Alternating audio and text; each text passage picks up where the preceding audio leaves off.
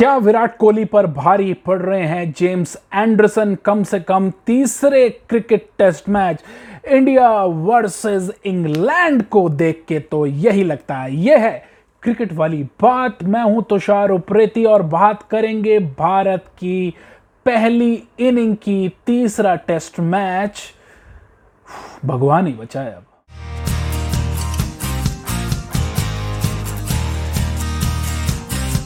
सबसे पहले आप टॉस जीतते हैं और टॉस जीत के जो कोई भी कप्तान ऐसी टफ कंडीशंस में करने की कोशिश करेगा आप भी वही करते हैं, यानी कि आप चुनते हैं बल्लेबाजी, लेकिन बल्लेबाजी आपकी निकलती है ठोस, और इतनी ठोस कि अगर स्कोर कार्ड में पढ़ने लगूं तो आपको ऐसा लगेगा कि मैं कोई फोन नंबर पढ़ रहा हूं। तो भारतीय टीम ने कुल बनाए 78 रन और भारतीय टीम पे जो कहर बरपाया वो बरपाया James Anderson. Once again James Anderson ने ये साबित कर दिया है कि age is just a number, और जिस तरह से वो गेंदबाजी कर रहे हैं मुझे ऐसा लगता है आने वाले 10 साल तक भी ये ऐसे ही गेंदबाजी करते रहेंगे अगर इनकी फिटनेस बरकरार रहती है। लेकिन सबसे ज़्यादा दुखद बात क्या थी? सबसे ज़्यादा दुखद बात ये थी कि एक बार फिर से विराट कोहली को जिस तरह से इन्होंने आउट किया, एक बार फिर से जिस तरह से चेतेश्वर पुजारा को इन्होंने आउट किया, और एक बार फिर से जैसे इन्होंने षड्यंत्र रचा केएल राहुल के खिलाफ, वो काबिले तारीफ था। बहुत ही शानदार, बहुत ही जानदार।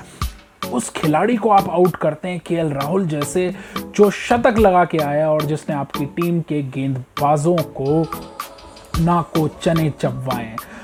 लेकिन ये खासियत है जेम्स एंडरसन की। बात जहां तक की जाए जेम्स एंडरसन और विराट कोहली के मुकाबले की, तो बहुत सारी बातें चल रही थी कि विराट कोहली, दोनों ही दिग्गज हैं अपने अपने क्षेत्र के, कौन जीतेगा। लेकिन जेम्स एंडरसन का पलड़ा एक तरह से भारी दिखाई दे रहा है। इस सीरीज में 2 बार जेम्स एंडरसन विराट कोहली को आउट कर चुके हैं, और विराट कोहली के पास जैसे फॉर्म जो है वो लुप्त हो गई है। तो यहाँ मेरा सवाल है हमारे देखने वालों से, क्या विराट कोहली इस वक्त अपने रेपुटेशन पे बल्लेबाजी कर रहे हैं? क्या उनका वो सबसे बेहतरीन फॉर्म जो था वो समय निकल गया है? क्या वो जो अपना कद उन्होंने अंतर्राष्ट्रीय क्रिकेट में बनाया है उसके आसपास भी दिखाई दे रहे हैं? गौर कीजिए इस सवाल पर। इंग्लैंड की गेंदबाजी में जो अब तक कमी नजर आ रही थी वो इस मैच की पहली पारी में तो नहीं दिखती है, और ओली रॉबिन्सन हो, चाहे सैम करन हो, या फिर ओवरटर्न हो, इन्होंने बाजी पूरी तरह से ओवरटर्न करके रख दी है इंग्लैंड के पक्ष में। खासतौर से ओवरटर्न ने जिस तरह से रोहित शर्मा जैसे दिग्गज को आउट किया, 100 गेंदें वो खेल चुके थे, रन हालांकि उनके कम बने थे, वो काबिले तारीफ है।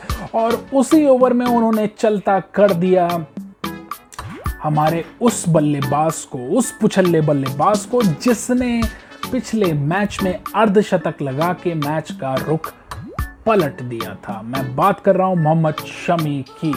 0 पे वो आउट हुए और अंत में ओवरटर्न ने आउट किया मोहम्मद सिराज को, जिनका बखूबी साथ निभाया सैम करन ने, और उन्होंने भी बहुत ही किफ़ायती गेंदबाजी की। दूसरी तरफ से ओली रॉबिन्सन के खाते में आए 2 विकेट। तो यहाँ देखा जाए तो पहले बल्लेबाजी करने का भारत का जो फैसला था वो पूरी तरह से बहुत ही दुखद फैसला रहा। यह है क्रिकेट वाली बात। मैं हूं तुषार उप्रेती। मैच अभी भी जारी है और ऐसी उम्मीद की जा रही है कि पहला दिन एक तरह से भारतीय बल्लेबाजों ने तो हारा है, लेकिन जब 78 रन पे आप आउट हो जाते हैं तो पूरा दारमोदार आ जाता है आपके गेंदबाजों के ऊपर। तो क्या भारत की पेस बैटरी इस मैच में उसकी वापसी करवा पाएगी? क्या अश्विन का ना खेलना इस मैच में भारत को खलेगा? जैसे जैसे ये टेस्ट मैच आगे बढ़ेगा उम्मीद यही है कि कहीं ना कहीं इन सवालों के जवाब भारतीय क्रिकेट टीम को भी मिलेंगे और दर्शकों को भी मिलेंगे। आप इस बारे में क्या सोचते हैं? कमेंट करें, ज़रूर बताएं।